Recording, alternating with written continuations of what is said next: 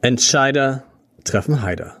Wie erfolgreiche Menschen geworden sind, was sie geworden sind. Der Podcast.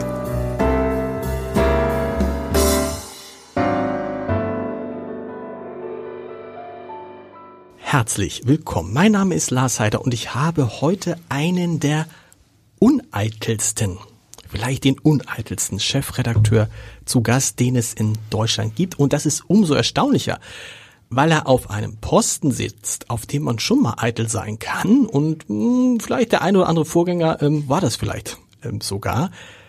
Denn mein Gast ist Chefredakteur des Titels, bei dem früher auf jeden Fall alle Journalistinnen und alle Journalisten unbedingt Chefredakteur werden wollten. Und jetzt fragen wir, um welchen Titel geht es wohl? Es geht um den Spiegel und ich freue mich, dass Steffen Klussmann heute da ist, der Chefredakteur des Spiegel. Steffen, meinst du, dass es heute auch noch so ist, dass der Traum eines jeden Journalisten ist, Chefredakteur beim Spiegel zu werden? Na, eines jeden vielleicht nicht mehr, aber glaube ich immer noch von ziemlich vielen, würde ich mal zumindest vermuten. War es dein Traum? Ähm, als ich angefangen habe, nicht. Ich bin ja Wirtschaftsjournalist ausgebildeter und äh, war sehr viel bei den diversesten Wirtschaftsmagazinen und Wirtschaftszeitungen und da war der Spiegel für mich immer unerreichbar. Habe ich nie wirklich drüber nachgedacht. Unerreichbar oder uninteressant? Ne, uninteressant nicht, aber unerreichbar und ich war immer sehr happy mit äh, meinen Titeln da und ähm, darüber habe ich tatsächlich nie so richtig nachgedacht. Wie wird man dann Chefredakteur des Spiegel? Tja, ich war beim Manager Magazin fünf Jahre Chefredakteur und die gehören ja zum Spiegel Verlag. Mhm. Und äh, als dann Klaus Brinkbäumer gegangen ist, äh, haben sie sich im Haus umgeguckt und haben mich halt gefragt, ob ich mir das vorstellen kann. Und habe ich lange drüber nachgedacht, weil das Manager Magazin war schon so meine Marke. Also das mochte ich schon echt gern und ähm, da haben wir auch eine ganze Menge zusammen erreicht und da habe ich mir das lange überlegt, ob man sich das, ob ich mir das antun soll oder nicht. Ist ja auch nicht ganz, ganz ungefährlich beim Spiegel. Und dann habe ich gedacht, komm, also das versuchst du jetzt mal. Sie haben dich gefragt, also die Geschäftsführung des Spiegel, kein Headhunter dazwischen? Nein, nein, das wäre ja absurd gewesen. Ja. Wenn wir, ich meine, die, man kennt sich ja, man arbeitet im gleichen Haus. Der Geschäftsführer des Spiegel war damals ja auch Geschäftsführer vom Manager Magazin. Also wenn der einen Headhunter dazwischen geschaltet hätte, hätte ich mich, glaube ich, gewundert. Und dann überlegt, was, was ist das, wenn du sagst, ist es ja nicht ganz ungefährlich. Was ist das Gefährliche am Spiegel? Ja, man weiß halt nie, wie lange es gut geht. So. Das Und weiß man ja nie, oder? Das weiß man nie. Egal, auch wenn man jetzt beim, kann ich, Reutlinger Generalanzeiger anfängt. Das stimmt, das stimmt. Ähm, der Track Record meiner Vorgänger beim Spiegel war halt so, dass man sagen muss, okay, also wenn du das drei Jahre überlebst, bist du gut. Herzlichen Glückwunsch. Danke, danke. Hast du? Ähm, und äh, deswegen habe ich mir da schon einmal kurz drüber nachgedacht, ob ich ein Blatt verlasse, was ich echt gern mag und was super gepasst hat als Marke und dann rüber, rüberwechsel, aber dann hatte ich irgendwie Lust darauf. Das war schon nochmal ein kleines Abenteuer. Und äh, wir kommen gleich zu diesem Uneitel, weil, weil du das wahrscheinlich oft hörst, aber man muss diese Geschichte auch aus deinem Mund nochmal hören. Wir reden über Dezember 2000, nee, jetzt muss ich rechnen aus 2000, wann, wann, wann, wann war dir klar, dass du Spiegelchefredakteur werden würdest? 2018. Na, das war so im Spätsommer, Herbst, okay. glaube ich. Warte mal, jetzt haben wir 22, muss man zurückrechnen. Ja, 18. 18. Mhm. Und kommst hin und zu dem Zeitpunkt gab es diese Affäre Klaas Relotius nicht. Nee. Nicht. Also ich Kanntest du Klaas Relotius? Hast du ihn damals vorher? Das ist so lustig, ich auch nicht. Also ich bin ja ein Spiegel äh, Leser und Abonnent, das darf man das sagen an der Stelle? Ist das, mhm. ist, ist, muss ich, ist das oder ist das jetzt Compliance? nee, das ist compliance-mäßig gerade noch okay. Also, und ich habe wohl die Geschichten, habe ich wohl gelesen. Aber der Name Klaas Rolotius sagte mir gar nichts. Das war hier im Haus dann damals ganz anders, dass wirklich Herrscharen gerade von jüngeren Kollegen sagten, das ist Klaas Relotius. Dir ist ja auch nicht so aufgefallen damals. Nee, ich äh, äh, kannte auch die eine oder andere Geschichte, mhm. aber so als Superautor ähm, war mir nicht, war mir nicht ins Bewusstsein gerückt. So, und du gehst zum Spiegel und dann in dieser Phase kam die, die, die Relotius-Affäre, die man niemandem erklären muss, glaube ich mehr, mhm. kam ans Licht. Wie hast du dann davon erfahren? Irgendwann ruft dann der Geschäftsführer an und sagt, äh, lieber Herr Klussmann, das freut uns, dass Sie zum Spiegel kommen. Es gibt da aber ein Problem. Ja, nee, nee, äh, es war so ähnlich, aber ähm, ich äh, hatte ja, wir waren ähm, damals noch, ich war mit Ulrich Fichtner, ähm, im zweiten Stock hatten wir so ein Büro bezogen, zweiter oder dritter Stock, und da haben wir alles so vorbereitet, mhm. diese Fusion vor allen Dingen. Da warst du schon Chefredakteur? Ja, da hatte ich, da, da war ich schon an Bord. Okay. Und äh, ja, ich hatte auch meinen Vertrag schon, aber ich sollte erst zum ersten ersten Genau. mit, mit Barbara und mit Ulrich loslegen und vorher sollten wir diese äh, ganzen Strukturveränderungen ähm, vorbereiten und so weiter. Das war ja ein relativ dickes Brett, was wir da bohren sollten.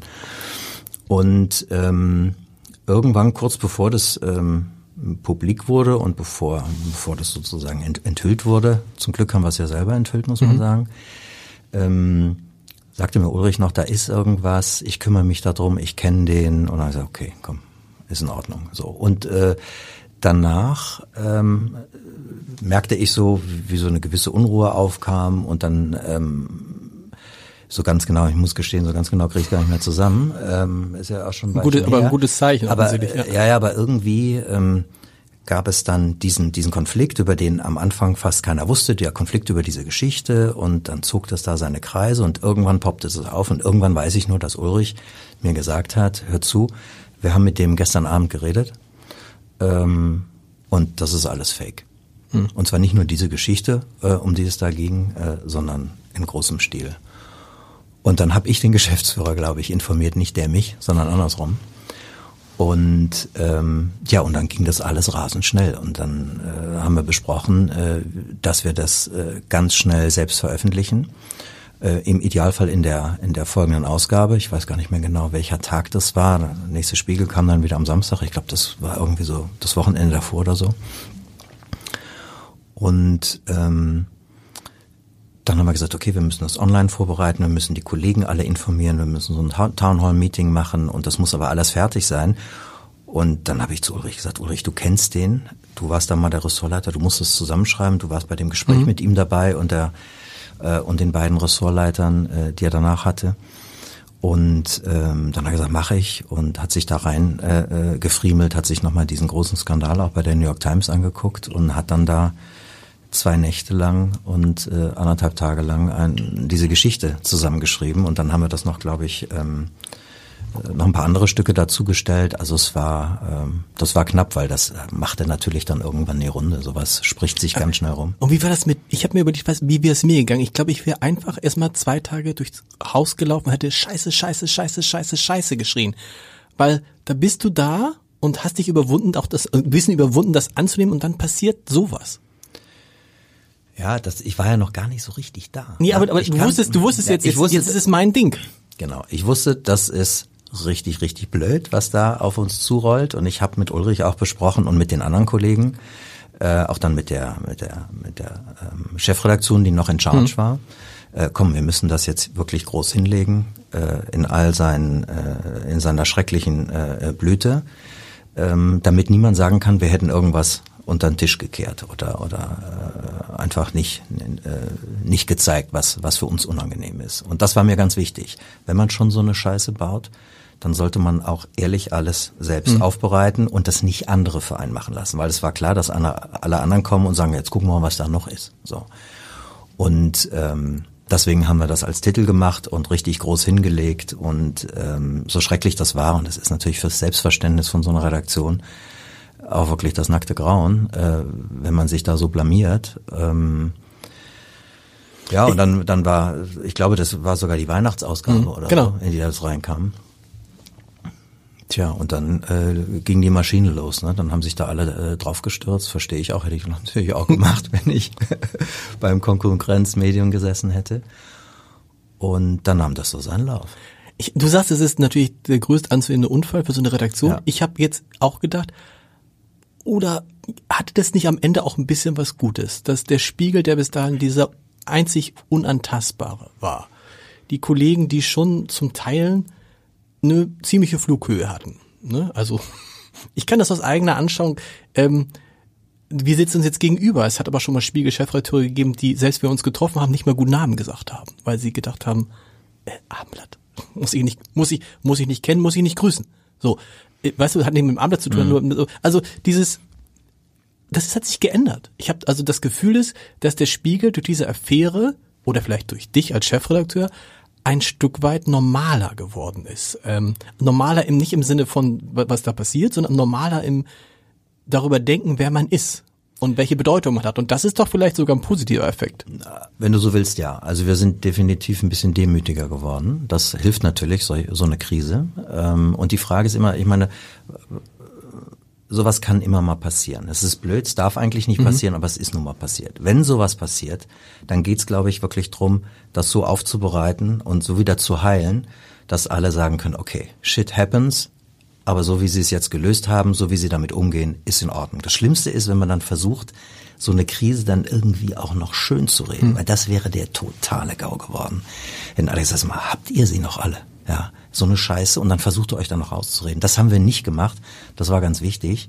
Das hat natürlich auch ein bisschen geholfen, dass ich da war und noch gar nicht in Charge, den gar nicht kannte. Das war dann wirklich auch ein bisschen, ein Glück, bisschen Glück. Glücksfall für den sagen. Spiegel, wenn man muss sagen, Klaus Brinkbäumer, geschätzter Kollege, für den wird dieser Weg natürlich viel schwieriger gewesen, ja, klar, weil er natürlich klar. in dieser Phase mit dabei war. Naja, wenn ich in der Phase mit dabei ja. gewesen wäre, dann hätte das auch aus, anders ausgesehen. Für ja. dich selber, hast du nicht für dich gedacht, als jemand, der das Ende der Financial Times Deutschland miterlebt hat, also die Einstellung einer Zeitung, von dem man damals dachte, na ja, das ist jetzt der Anfang und jetzt geht's richtig los. Heute wissen wir, nö, das war gar nicht der Anfang, das war wirklich ein besonderer Moment, dass du gedacht hast, ich habe alles erlebt. Also mehr als Chefredakteur einer neu gegründeten Zeitung werden. Du warst nicht der Chefredakteur bei der Gründung, aber du hast sie relativ schnell übernommen und sie dann sozusagen aufzulösen, mehr geht nicht und dann kommt das?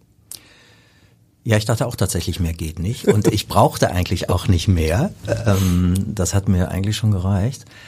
Aber gut, gibt wahrscheinlich immer wieder völlig neue Dinge, ähm, die über einen hereinbrechen können, von denen man nicht wusste, ähm, dass es sie geben könnte. Und das war so eins.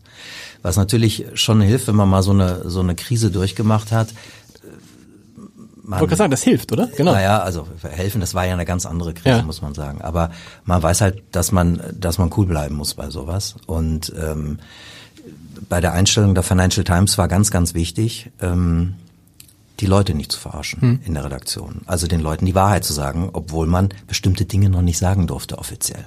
Ne, der Vorstand hatte mich damals informiert und gesagt, du musst noch den Mund halten. Äh, das muss jetzt noch ein paar Wochen hier laufen. Und natürlich, die Leute waren nicht doof, die wollten dann wissen, was ist los, wie geht's weiter oder nicht. Es lag so in der Luft, dass die Zeitung wahrscheinlich eingestellt wird. Und ohne dass ich sagen durfte, was ist, habe ich aber versucht, niemanden anzulügen. Hm. Weil ich finde, das geht nicht. Das kann man nicht machen. Und ähm, man muss versuchen, immer ehrlich zu bleiben. Das klappt manchmal besser, manchmal schlechter. Aber ich glaube, wenn man wenn man das beherzigt, dann äh, ist das schon mal, äh, sag mal, die Hälfte des Weges. Hm. Deshalb machen wir jetzt auch Schluss hier an der Stelle, Reduzius. Es ist viel über Reduzius gesagt worden. Hast du, eine Frage noch, hast du ihn jemals mal getroffen danach? Nee, er hat nee. einen Brief geschrieben, aber ich habe ihn danach nicht getroffen. Man weiß auch gar nicht, also man weiß irgendwie, er rennt hier irgendwie durch Hamburg und äh, Kann, ich habe keine man, Ahnung. Man, keine, keine Ahnung. Ähm, das war ja nicht das Kernthema, als du da hingegangen bist. Das Kernthema, was war eigentlich das Kernthema? Was war die Aufgabe, die große Aufgabe, die du hattest, als du am 1. Januar 2019 vor drei Jahren da anfangen solltest? Die Aufgabe war, die beiden Redaktionen zu fusionieren. Print und Online. Print und Online. Und ähm, das waren zwei unterschiedliche Firmen, zwei unterschiedliche Firmenkulturen, äh, wo ganz viel, also unterschiedlich, also wirklich von den Tagen, Urlaubstagen her, die einen hatten Presse, Presseversorgung, die anderen nicht. Die einen haben gut verdient, die anderen äh, nicht schlecht, aber halt nicht so gut wie die Printleute. Also da war sozusagen alles anders. Und das so zusammenzulegen, und das eine war ein, äh, ein Magazin, und zwar aus dem Selbstverständnis natürlich auch zu Recht das Magazin in Deutschland und das andere war die Nachrichtenseite. Und wenn man weiß, dass äh, im Journalismus ein sehr großer Unterschied besteht zwischen Nachrichtenjournalismus oder oder vielleicht sogar auch Zeitungsjournalismus mhm. und äh, und Magazinjournalismus, dann war das schon ähm, ja ein echtes Ding, das zusammenzulegen. Also das hätte auch, das hätte auch schiefgehen können. Ich glaube, das war. Vorgänger sind daran gescheitert. Ja, Vorgänger, ja, die sind. Also gescheitert ist das falsche Wort. Vorgänger durften das, also Wolfgang Büchner ist, glaube ich, der Erste, der es versucht hat, so richtig. Ja, und man hat mit Uwe Saffe zusammen und man hat die nicht machen lassen so richtig. Genau, also es war so. Stimmt, gescheitert ist das falsche Wort. Ich, genau. hatte, ich hatte den großen Vorteil, dass die Eigentümer beschlossen hatten, dass es eine Fusion gibt. Hm. Das war vorher nicht so. Genau. Das heißt, es gab diesen Beschluss und da der Spiegel ja auch seinen eigenen Mitarbeitern und Mitarbeiterinnen gehört, war es klar, die hatten beschlossen, sie wollen jetzt fusionieren. So, das macht schon nochmal einen großen Unterschied, ob man sich etwas vornimmt und sozusagen als Chefredakteur will oder als Geschäftsführer oder ob die Eigentümer sagen, wir machen das jetzt. Genau. So, und das hat mir natürlich ein bisschen geholfen, weil ich habe dann gesagt, Leute, ihr wollt das. So, und wir müssen jetzt gucken, dass wir das so umsetzen, ähm, dass es für alle einigermaßen gut ist und danach vielleicht sogar ein bisschen besser als vorher. Wenn, wenn du sagst, wenn du sagst, ähm, die Leute beim Spiegel in, im Print haben immer gut, sehr gut verdient und die beim Online ganz gut. Was heißt eigentlich sehr gut verdient beim Spiegel? Oh, ich werde jetzt hier keine Zahlen rauslassen. wenn ich morgen, wenn ich morgen anfange im Spiegel als als als als Redakteur, was was kriegt was wo, wo geht das da los? Die Wahrheit ist, dass wir inzwischen relativ normale Gehälter bezahlen. Okay. Ja, relativ normal und vergleichbar mit allen anderen. Okay. Das war früher ähm, nicht so. Nee. Früher hat der Spiegel schon eher so, ähm, der war immer so Bayern München im, im Journalismus. Der hat dann auch, wenn er jemanden haben wollte, und das war auch okay, konnte sich das leisten, immer auch dann mal so viel auf den Tisch gelegt, wie sein musste. Und heute, ich meine, ihr, ihr habt ja wieder relativ, in der, in der, gerade in der letzten Zeit, ein paar gute Zugänge vermeldet. Ja. Und da geht's aber dann nicht mehr so, wir machen das jetzt so Bayern München mäßig mit dem Geld, sondern anders? Nee, wir achten schon inzwischen aufs Gehaltsgefüge. Also wir würden jetzt nicht mehr, wenn wir jemanden haben wollen, wirklich alles tun, also dem alles bezahlen, damit er oder sie kommt, sondern das muss schon irgendwie reinpassen. Das kann man nicht mehr machen, finde ich. Ist den anderen gegenüber dann auch nicht fair. Mhm. Und die müssen schon auch Lust haben, auf den Spiegel und zum Spiegel zu kommen, weil sie die Marke irgendwie gut und cool finden. Also nur mit Geld, Leute in eine Badewanne mit Geld legen und glauben, dass sie danach hochmotiviert irgendwie einen Top-Job machen, weiß ich nicht, ob das so gut funktioniert. Läuft es noch so wie früher, dass man, man trifft sich einmal heimlich, man trifft sich zweimal, man trifft sich dreimal, viermal, fünfmal. Ich kenne das, weil einige Kollegen, einige Kollegen vom Abendblatt mir das, die zum Spiel gegangen sind, mir das mal erzählt haben. Es war so, und dann so beim fünften Gespräch hat man dann, wie, ist, ist das auch normal geworden, dass man sich einmal trifft und dann, ja. In, in der Regel ist Was ist denn beim, was ist denn die ganzen Spiegelmütten? Ne? Was ist denn da los? Tatsächlich. Ja, ein, zwei Mal, das sollte eigentlich reichen, ja.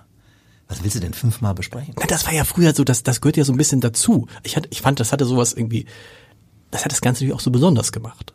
Ne? Wir müssen, ich habe, ich habe ihr, also ich weiß, ich habe ihre Texte gelesen. Ich würde sie gerne mal kennenlernen und dann geht man mal essen und dann lassen Sie, ich werde Ihre Entwicklung verfolgen, lassen Sie uns in zwei Monaten und da hat man sich nochmal und so und dann zog sie das so, mir ist es nie passiert, ich kenne es nur aus Erzählung, aber ähm, das fand ich schon, das war schon irre. Und dann war eben auch am Ende, wissen Sie, und äh, Geld ist egal, sagen Sie einfach so. Ja, da sind wir dann wahrscheinlich tatsächlich ein bisschen normaler geworden in den letzten Jahren. Sind jetzt alle, sozusagen, sind jetzt alle Mitglieder, also gehört jetzt allen Mitarbeitern das Unternehmen? Den Printline wie den Onliner? Wie nee, ist da der Stand? Ganz so weit sind wir noch nicht. Ähm, die äh, rotieren so Stück für Stück äh, mhm. nach, immer wenn äh, stille Gesellschafter dann ganz raus sind, weil sie in Rente gegangen sind, ähm, rücken dann immer so, ich glaube, es sind so um die 40, 50 oder so, die pro, äh, pro Jahr nachrücken. Und wie viel sind jetzt noch, die nicht Anteile am Unternehmen haben? Das sind schon noch einige, äh, ich glaube, es sind schon noch einige hundert. Ja? Also okay. Also würde ich sagen, so 40 Prozent sind es wahrscheinlich schon noch. Ich das die genaue Zahl, aber würde ich so vermuten. Was das Interessante ist ja, und gerade für Medienjournalisten ähm, schlimm, ist, dass es extrem ruhig um den Spiegel geworden ist. Also nicht um den Spiegel, was ihr selber macht, sondern um das, was bei euch passiert. Liegt das daran, weil es keine Löcher mehr gibt oder liegt es daran, weil wirklich in der Redaktion all die Themen, die es gab, ne? also die Redaktion, die sich uneinig war, innerhalb der Redaktion über den Kurs, äh, äh der Neid zwischen Print und Onlinern, dieses ganze, die verschiedenen, äh, verschiedenen Arten Journalismus zu machen, dass es befriedigt ist? Naja, wir diskutieren schon noch ganz schön viel und viele Sachen diskutieren wir aus, das ist auch okay. Das sind, wie gesagt, unterschiedliche Kulturen ne? und ähm, das ist echt nicht trivial, Absolut. aus einer Redaktion heraus ein super Magazin zu machen oder, oder Magazingeschichten auf der Seite und einen, einen starken ähm, äh, Agenda, äh, so als Agenda-Setter so ein Nachrichtengeschäft. Und äh, da gibt's immer wieder Diskussionen, wie viel Nachrichtenleute brauchen wir, sind wir da stark genug, haben wir eigentlich genug Ruhe für die ausgeruhten, tief recherchierten Geschichten, sind wir, haben wir genug Investigations, äh, äh, investigative Kompetenz im Haus. So, da wird immer wieder hin und her diskutiert und äh, die Köpfe auch mal heiß geredet. Aber ähm, insgesamt, und das ist das Gute, wollen doch alle irgendwie das Gleiche. Sie wollen, ähm, dass guter Qualitätsjournalismus, und das ist ja der das, was der Spiegel auch wirklich ähm, echt leistet, dass wir das künftig ähm, äh, draußen am Markt verkauft hm. kriegen. Mhm. Und die super Botschaft ist, und das haben viele am Ende oder fast nicht mehr geglaubt, dass man auch in der digitalen Welt für guten Journalismus Geld kriegt. Ist nicht, ist nicht, ist nicht Spiegel.de in der Zwischenzeit das erfolgreichere Medium, wenn man das mit, mit dem Printmagazin vergleicht? Nee, das kann man nicht sagen. Das kann man nicht sagen. Ähm, also der, Wonach, woran messt der, ihr das? Der also gedruckte also, Spiegel, der macht immer noch wahnsinnig viel Umsatz okay. und, und auch einen Umsatz mit einem sehr hohen Deckungsbeitrag. Okay. Aber Spiegel.de ist halt auch fett ja. profitabel. Ja, na klar, beide. beide. Also jetzt ist es ja eins, aber beides zusammen ist fett profitabel. Deine Rolle als, als Chefredakteur, ich habe es am Anfang angesprochen, uneitel, unauffällig, niemand, der sich nach vorne drängt. So. Es gab beim Spiegel auch andere Chefredakteure. Man glaube, man kann Stefan Auster mal äh, nennen. Das ist gar nicht, das ist auch gar nicht böse, weil der auch heute noch immer nach, wenn man mit ihm spricht, nach drei, vier äh, Sätzen dann sagt, ich war ja mal beim Spiegel. Äh, es gibt auch andere, die ihre Rolle anders definieren. Ähm, Chefredakteure, die glauben, dass sie äh, selber zur Marke werden müssen, damit das Unternehmen ein Gesicht hat. Du fährst dann anderen, ähm, anderen Stil. Warum? Ja, zum einen ist die Marke schon so stark, ähm, dass man, glaube ich, äh, gucken sollte, dass man hinter der Marke zurückbleibt mhm. als Person. Und das ist auch deswegen ja nicht ganz unwichtig. Irgendwann geht so ein Chefredakteur ja auch mal weg, entweder in Rente oder sonst irgendwas. Und dann wäre es schon ganz gut, die Leute haben die Marke nicht mit dem Chefredakteur verbunden, sondern mit der Publizistik, mhm. die von dieser Marke kommt. Also ich finde es dann für so ein Haus tatsächlich stabiler. Sehr altruistisch gedacht natürlich. Ne? Umgekehrt würde man natürlich sagen, wenn du je stärker die Marke dich braucht, desto besser für dich. Ja, nur es ist, man muss aufpassen, dass man sich da nichts vormacht. Das ist natürlich eine geliehene Autorität mhm. und ein geliehener Fame, wenn man auf so einer Visitenkarte stehen hat, dass man der Chefredakteur des Spiegel ist. Wenn die Visitenkarte weg ist, dann ist man halt auch wieder nur noch Steffen Klusmann. Mhm. So. Und wenn man das weiß, dann geht man, glaube ich, schon einigermaßen demütig damit um. Außerdem sind die Zeiten heute auch andere. Ne? Also wir müssen wirklich gucken, die, die mein Job ist es nicht, mich sozusagen zu optimieren, ja, was ich für ein super, super Typ bin, und äh, sondern zu gucken, dass es der Marke in 10, 15 Jahren noch richtig gut geht. So. Und da ist, das ist ein großes Haus und da muss dieser Umbau, der war auch wirklich kräftezehrend und da ist viel passiert. Das ist viel Managementaufgabe auch. Und dann will man natürlich auch als Blattmacher, ich verstehe mich schon auch als Blattmacher, mhm. ganz, ganz stark. Das macht mir auch wahnsinnigen Spaß, kann ich auch gut.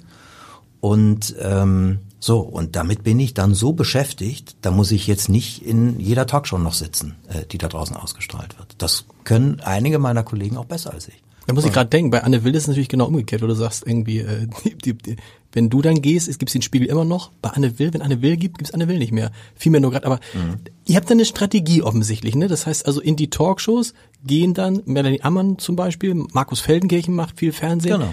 Du machst das einfach grundsätzlich nicht Arbeitsteilung. Nee, ich habe das auch schon gemacht und mhm. wenn wir eine Konferenz hosten, dann bin ich der Host. Mhm. So. Aber ähm, wenn es um, äh, wenn, wenn Melanie angefragt wird, äh, wenn es um große politische Themen geht, dann macht das total Sinn. Sie ist die Chefredakteurin in Berlin, ähm, zuständig fürs, fürs Politikressort. Äh, sie macht das super, also kurze Wege und ich gönne ihr das und ich finde das super. Sie macht das im Zweifel wahrscheinlich besser, als ich das machen würde. Also warum sollte das, ich mich da rein reinquetschen? Aber deine Arbeit ist praktisch dann tatsächlich im ne, Hintergrund ist das falsche Wort, aber im Hintergrund im Sinne der Öffentlichkeit, aber im Vordergrund, was den Spiegel anbelangt. Das heißt, welche, äh, was den Titel anbelangt, äh, das Magazin anbelangt, was kommt auf die Titel, was kommt auf den Titel, was sind die großen Geschichten und so weiter und genau. so weiter. Und was heißt, was betrifft das, was heißt das für Spiegel.de? Naja, also wir haben unsere Konferenzen, sind inzwischen morgens gemeinsame mhm. Konferenzen. Ne? Das sind Nachrichtenkonferenzen, da geht es vor allen Dingen um die Seite.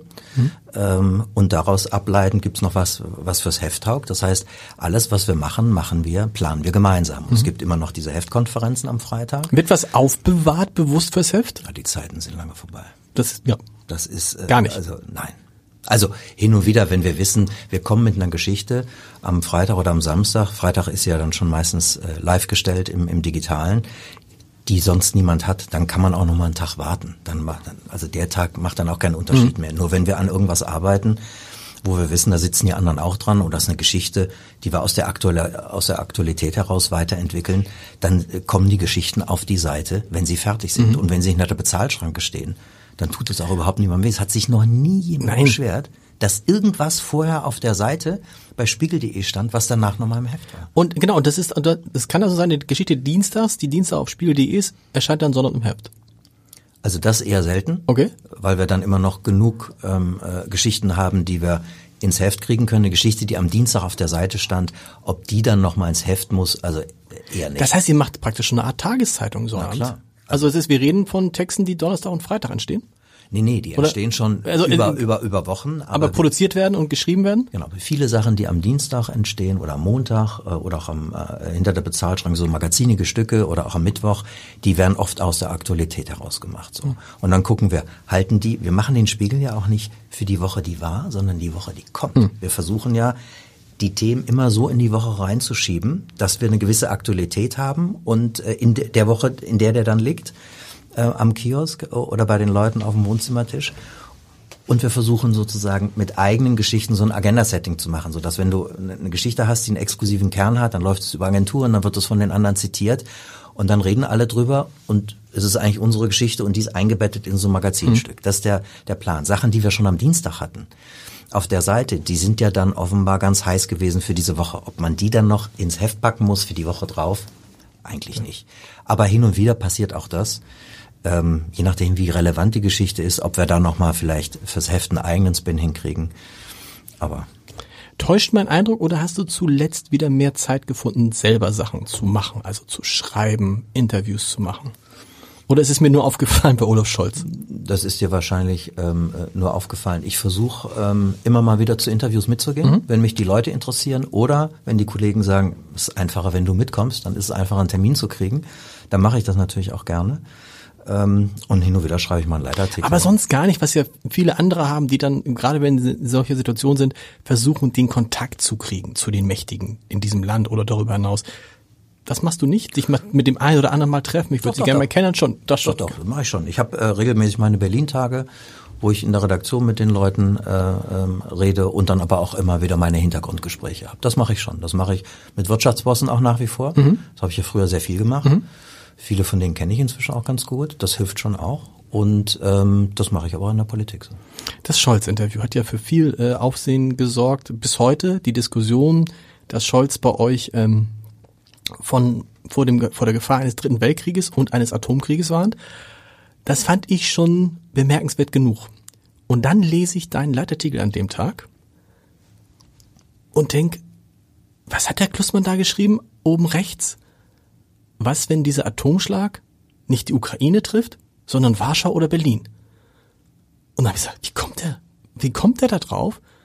Und dann lese ich das Interview und denk so, weil man ja die Mechanismen kennt, hat der Scholz irgendwas gesagt, was dich zu diesem Eindruck, zu diesem, ähm, zu dieser Kommentierung getrieben hat? Also für die, die sich nicht so aus, also was heißt auskennen, ne? Also oft passiert es in Gesprächen mit, mit Politikerinnen und Politikern, dass die dann Sachen sagen in dem Gespräch, die sie dann hinterher wieder rausstreichen, aber man weiß sie ja trotzdem. Und eine elegante Variante ist immer, das dann irgendwann mal selber in eigene Gedanken einkleiden zu lassen. Und da habe ich dann zum ersten Mal so richtig uh, gestuckt und dachte, weiß der Klussmann was, was wir nicht wissen und was Olaf Scholz rausgestrichen hat? Also ich war bei dem Interview gar nicht dabei. Das haben Martin und Melanie geführt. Okay. Ja. Ähm, und ich habe mich aber mit Leuten unterhalten. Ich kann jetzt nicht sagen, wer die mir das mit den Städten zum Beispiel genauso gesagt haben, mhm. Leute, die sehr nah dran sind. So. Also das, äh, also die, das, ist, das, ist, ist kein Beifang oder oder okay, etwas, aber aber, aber okay, aber das heißt mit anderen Worten, das ist so, also das ist jetzt nicht in deinem Kopf entstanden. Nein, um Gottes Willen. Und es ist auch nicht so, weil du denkst, wenn du natürlich der Spiegel-Chefredakteur von Warschau und Berlin und äh, Ukraine schreibt, du hättest ja auch schreiben können von London, Paris und keine Ahnung, New York. Aber es waren diese, das heißt, es gibt die Namen, die Namen dieser beiden Städte sind genauso gefallen. Das heißt, es gibt Befürchtungen, wo im Bundes, also im Umkreis des Bundeskanzlers, dass, äh, dass wir reden nicht nur über einen Atomkrieg, sondern auch das, dass es eine Gefahr sein könnte.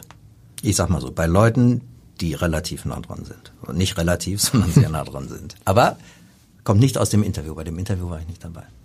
Und wieso kleidest du es dann in so einen Leitartikel? Weil man könnte auch sagen, nach Spiegelinformationen, sagen, Geheimdienste sagen dies und das, wer auch immer. Auch wir hatten, wir hatten äh, in der Woche diskutiert ähm, ähm, über einen Leitartikel und haben heiß diskutiert und dann äh, sagten die Kollegen, komm Steffen, das musst du jetzt mal machen. Den Leiter zu Scholz musst du jetzt schreiben. Ähm, und dann habe ich gesagt, komm, ich gucke mir das Interview an und vielleicht gar nicht so schlecht, wenn ich bei dem Interview nicht dabei war. Absolut, ne? genau. Und dann habe ich gesagt, mache ich. So. Und ähm, klar, man hätte das auch, diese Information hätte man auch woanders unterbringen können. Ähm, aber hat sich irgendwie so ergeben.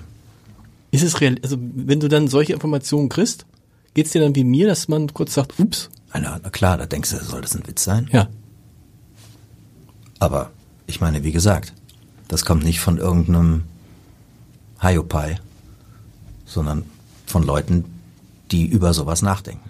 Wie empfindest du dann die Diskussion, die es gibt um die vermeintliche Zurückhaltung von Olaf Scholz? Wobei man da ja auch jetzt feststellen muss in den vergangenen, also am Anfang war ja immer das, dass, dass alle gesagt haben, er kommuniziert zu wenig.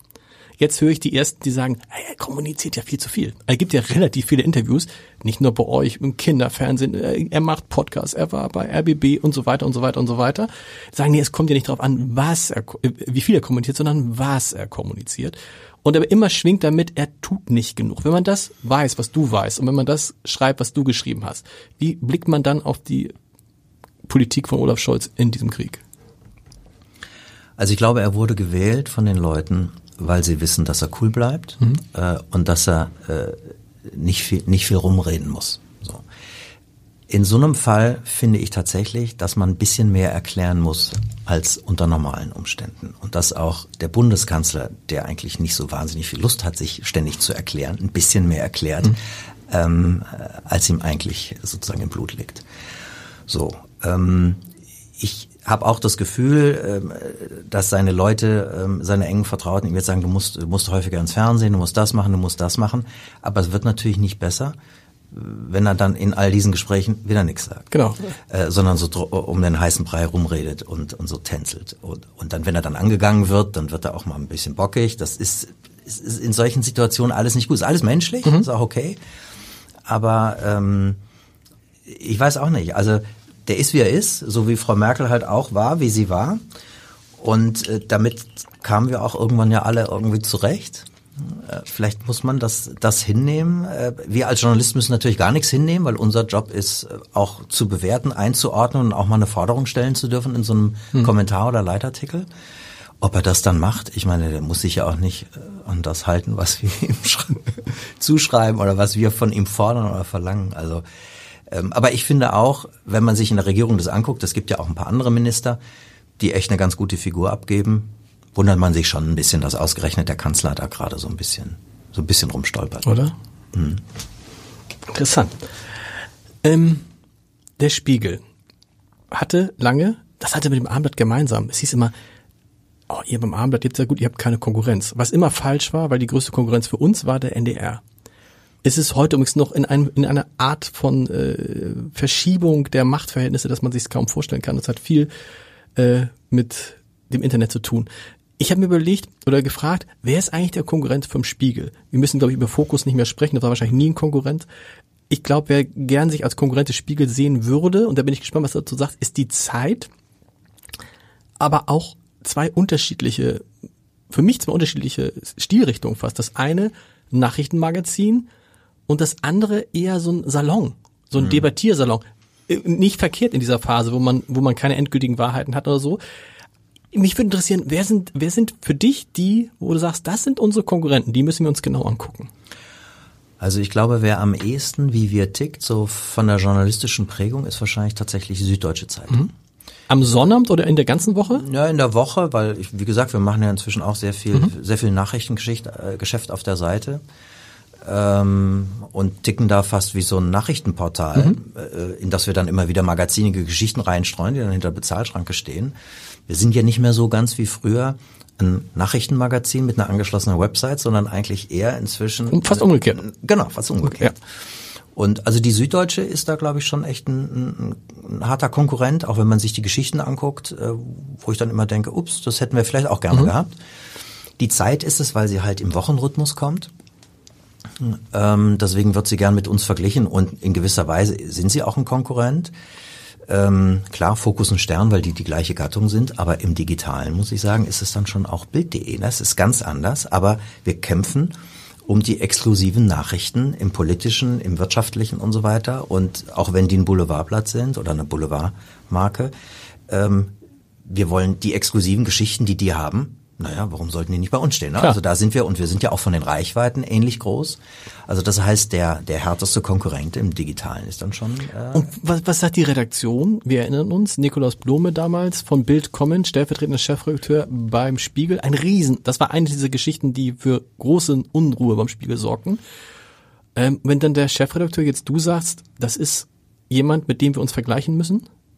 Naja, als Wettbewerber. Als, was, ja, als Wettbewerber, klar. Ja, klar. Also ähm, das ist ja nochmal was anderes, ob du jetzt äh, äh, Leute von der Bildzeitung äh, rüberholst zum Spiegel, um den Spiegel mitzumachen, oder ob du sie als harten Wettbewerber siehst im Kampf um, um, um die besten Geschichten. Wobei es gibt ja offensichtlich Leute, die beim Bild Geschichten machen, wo du sagtest, die hätten wir auch gern gehabt. Also das wären auch welche, die man, äh, würdest du jemand wie Paul Ronsheimer würde wahrscheinlich jedes Medium in diesem Land gern einstellen.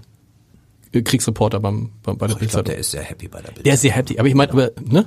Ja, aber äh, weißt du, wenn die eine exklusive Geschichte über Frau Lambrecht haben, Mhm. wo ich sage, warum haben wir die nicht? Die hätte ich natürlich auch gerne gehabt. Wir hätten die ganz anders aufgezogen, aber ähm, die Exklusivität besonderer Geschichten oder auch die Bildzeitung enthüllt ja regelmäßig bestimmte Sachen. Ähm, das ist, da gibt's schon einen Wettbewerb. Da ist auch die Süddeutsche im Wettbewerb mit uns in der Bildzeitung. Natürlich. Und ähm, Nikolaus Blome ist übrigens inzwischen wieder Kolumnist bei uns für Spiegel.de. Und ein guter Kolumnist. Genau. Ja. Wem gehört der? Das ist interessant. Ist eigentlich jetzt der Spiegel, zu, gehört er jetzt zu 24,9 Prozent RTL? Nee, Wie ist die, wie ist die, Kon wie ist die Konstruktion da? nee, die Also muss man für alle, die es nicht wissen, ne? Spiegel gehört, kannst du besser erklären als ich, zu, jetzt sag du mal, äh, wie viel Prozent gehört den Mitarbeitern? ähm, 50,5.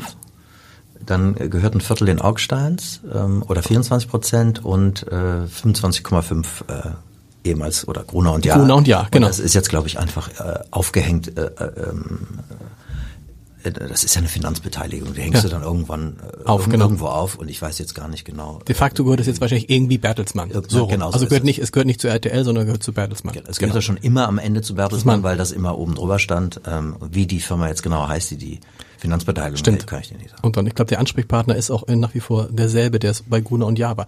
Dieses Verhältnis Bild Springer, äh, Bild Springer ist auch gut, ja, das Verhältnis Bild Spiegel ist immer ein besonderes gewesen, ne? So eine äh, aus der aus der aus der Geschichte heraus, ne? Der, der linke Spiegel und die erzkonservative, der erzkonservative Springer. Du hast es eben gerade angedeutet, man hat das Gefühl, es müsste überwunden sein, aber dann blitzt es immer noch mal wieder auf in Geschichten bei euch und in Geschichten bei denen. Woher kommt das noch? Weil die, die an diesen Ursprüngen beteiligt waren, die leben zum Teil gar nicht mehr. Ja, ich glaube, sowas frisst sich ganz tief in die DNA von so einer Marke ein. Und ähm, das ist dann da drin. Und äh, dieses ähm, Schubladendenken in gewisser Weise, da, da kann man sich auch dran festhalten. Ne? Und das äh, ist dann auch so, das, das, das gibt so ein bisschen Heimat fast. Und das gehört dann dazu. Du brauchst auch immer einen harten Konkurrenten, vielleicht nicht unbedingt einen Feind, und als Feinde würde ich uns auch nicht bezeichnen, aber du brauchst auch immer starke, harte Konkurrenten, an denen du dich messen kannst, damit du dich weiterentwickelst, und damit du besser wirst. Wenn, äh, wenn du nur umgeben bist von irgendwelchen Freunden und äh, äh, alle, alle ganz happy miteinander sind, dann entwickelt sich auch keiner mehr so richtig weiter. Aber da muss es ja für euch eigentlich schlimm gewesen sein, dass ihr mit dazu verantwortlich wart. Verantwortlich war ist vielleicht der falsche Ausdruck, aber dass ihr dazu beigetragen habt, dass bestimmte Dinge über Julian Reichelt publik wurden, die dazu geführt haben, dass der, der ja nun wirklich wahrscheinlich für den klassischen Spiegelredakteur ein gutes Feindbild abgab, ähm, dann gehen musste. Naja, also wir haben das ja, die, die, die Geschichte haben wir gemacht, weil es eine Geschichte war. Ja. Wie das dann am Ende für Julian ausgegangen ist, das äh, lag ja sozusagen nicht in unserer Hand. So weit denkst du da ja nicht. Ne? Das dann äh, geht dir dann ein wichtiger Konkurrent verloren. Die Marke gibt's ja nach wie vor, die ist ja, Ja. immer auch noch stark. So. Ähm, und äh, es ist ja nicht so, dass äh, bloß weil ein Chefredakteur eine Marke verlässt, die Marke in sich zusammenfällt. Also es gibt ja auch immer wieder Nachfolger, die es dann auch hinkriegen. Ne? Aber es war schon ein spezieller Chefredakteur. Das war schon ein spezieller Chefredakteur. Ja. Und, und endet dann nicht dieses, äh, dieses, diese, diese, ja, ich verstehe es. Du meinst, dass dann sozusagen äh, die Luft raus ist und dann Ja. die, die, die, diese ja, Kombatanten dann irgendwie sich wieder wieder hinlegen und sagen, so und jetzt ist Schluss. Ich weiß es nicht. Mal gucken. Also seither haben wir uns ja auch in Ruhe gelassen. Ich kam übrigens mit Julian eigentlich immer ganz gut aus. Ne? Das war, äh, haben uns ab und zu, ich habe bei ihm eine Blattkritik gemacht, ähm, er, er bei uns, äh, sauguter Journalist. Es ist ähm, ich glaube nicht, dass das mit Leuten zu tun hat. Das hat mit das hat mit Marken zu tun.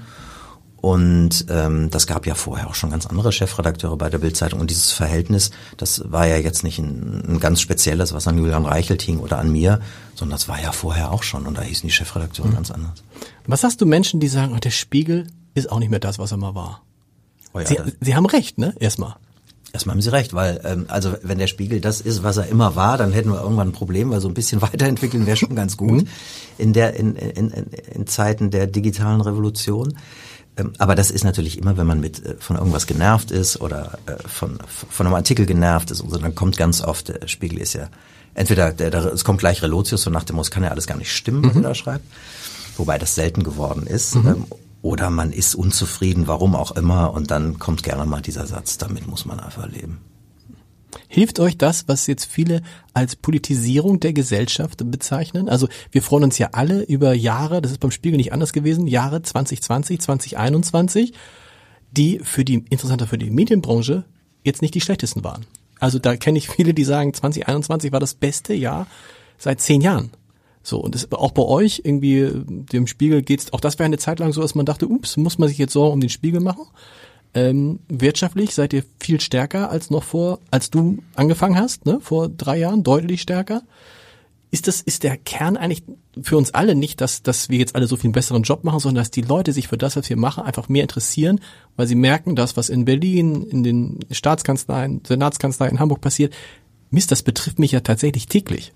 Also das ist definitiv so. Also äh, das hilft uns auch. Diese großen Lagen sind publizistisch ähm, immer ein Traum. Auch wenn sie wenn sie, was die Schicksale betrifft, im Einzelnen ganz schrecklich sind. Eine Wirtschaftskrise ist was Schreckliches, mhm. weil es werden oft Millionen Menschen arbeitslos.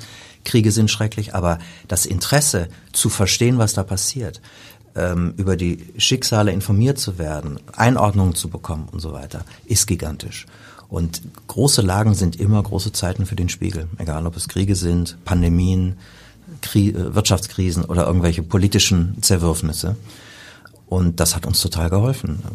Wir haben das gestern verkündet, die Geschäftsführer in der Konferenz. Wir haben letztes Jahr das beste Jahr in der Geschichte gemacht. Das beste Jahr in der Geschichte des Spiegels. Mhm.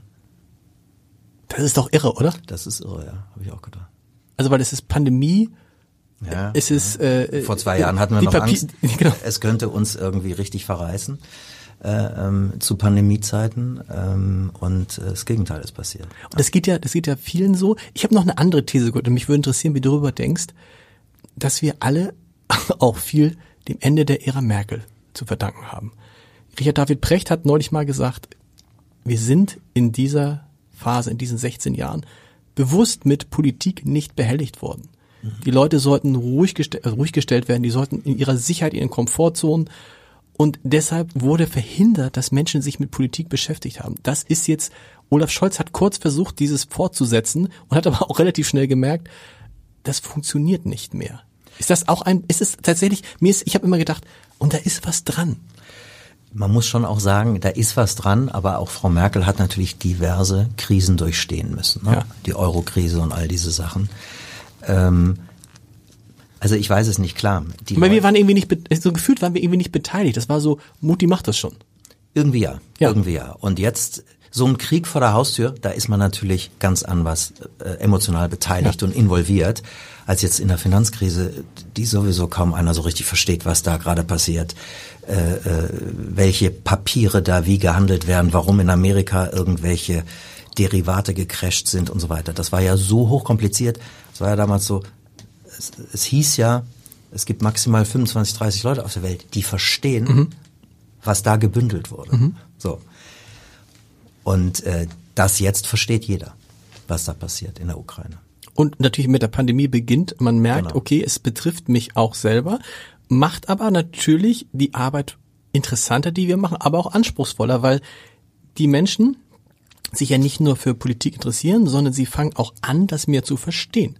Und sie verlangen dann vielleicht auch viel. Das hat mich so ein bisschen überrascht, dass auf einmal Privatsender wie RTL, wie Pro7 Sat1 sagen, wir wollen auch politischer werden. Und das machen die ja nicht, weil sie denken, wir müssen irgendwie einen journalistischen Auftrag erfüllen, sondern weil sie sehen, Mist, es geht in die Richtung um sich. Also wenn jetzt auf einmal Linda Zerwakis bei Pro7 ist oder ähm, Jan Hofer ist ein schönes Beispiel, Pina, Pina Atalay bei RTL, Jan Hofer auch, so äh, wenn Stern TV ausgeweitet wird, wenn äh, die ARD sagt, wir machen mit Maischberger jetzt nicht nur eine, sondern zwei, dann sind das doch alles Dinge, die auf genau das einzahlen, ne? dass wir offensichtlich, dass das Interesse an ausgerechnet an Politik so viel größer wird. Naja, die, die, die Zeiten haben sich auch geändert. Guck mal, die, diese Geschichte mit dem Klimawandel, wir können uns da nicht sozusagen hinschaukeln lassen, bis es zu spät mhm. ist. Wir müssen jetzt ganz schnell Sachen ändern. Und du siehst, viele Jugendliche sind politisiert denken politischer, wollen mitreden. Gibt Leute, die sagen, lass uns äh, mit, mit 16 wählen und nicht erst mit 18. Und, und all das führt dazu, und wir merken ja auch diese, diese Überalterung der Gesellschaft, wir müssen aufpassen, dass uns da nichts verloren geht, dass wir da nicht Sachen verschleppen, die wir nicht wieder eingefangen kriegen. Und ähm, wenn man sich das jetzt so anhört, dass in, in Indien 50 Grad ist im April, kann man Wahnsinn. sagen, okay, Ja. wie lange geht das jetzt noch Ja. gut? Sibirien brennt. Okay, also scheinbar sind ja auch diese Kipppunkte alle bereits erreicht. Und, ähm, und wir haben halt lange gedacht, komm, das ist, das, das kriegen wir schon alles noch irgendwie hin. So. Ja, weil auch so, es wurde von uns vielleicht auch ferngehalten, bewusst. Genau, es wurde bewusst ferngehalten, weil es halt auch hochkomplex war. Wer versteht das alles? Und jetzt erspü- kann man das spüren. So. Und ähm, in so einem Krieg, der zu Millionen von Flüchtlingen führt, äh, hast du die Leute plötzlich im Land, nimmst sie bei dir selbst auf teilweise und äh, kriegst aus eigener Anschauung ähm, äh, erzählt, was da passiert. Und wenn es wärmer wird, kriegst du das auch mit. Mhm, klar.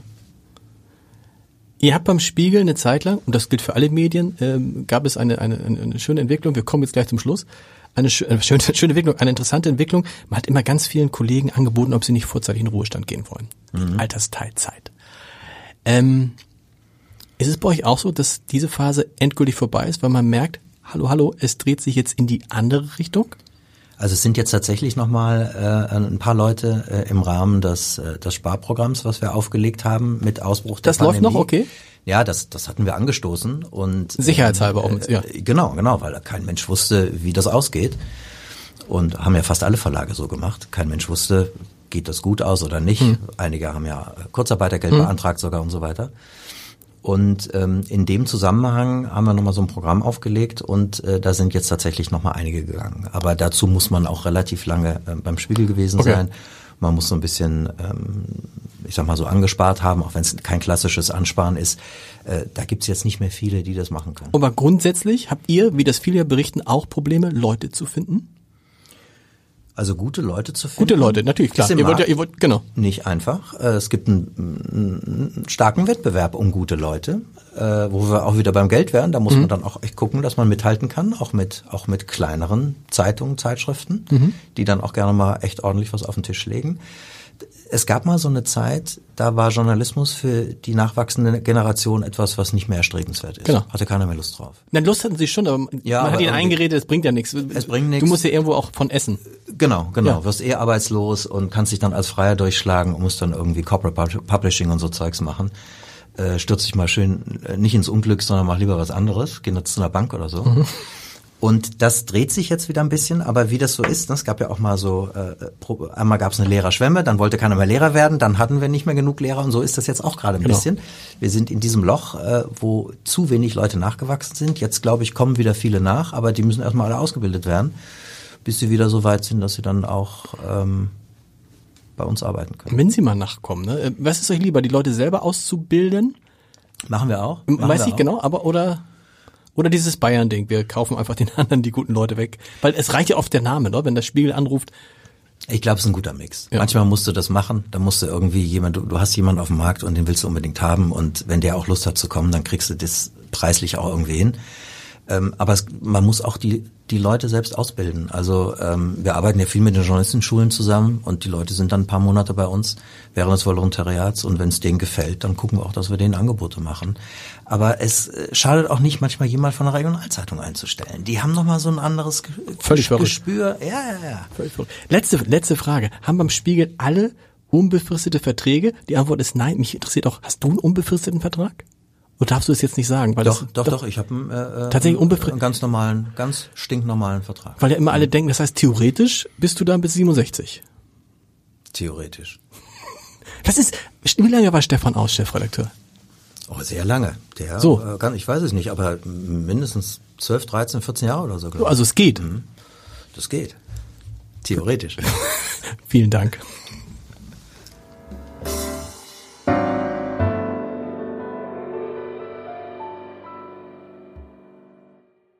Weitere Podcasts vom Hamburger Abendblatt finden Sie auf abendblatt.de slash podcast.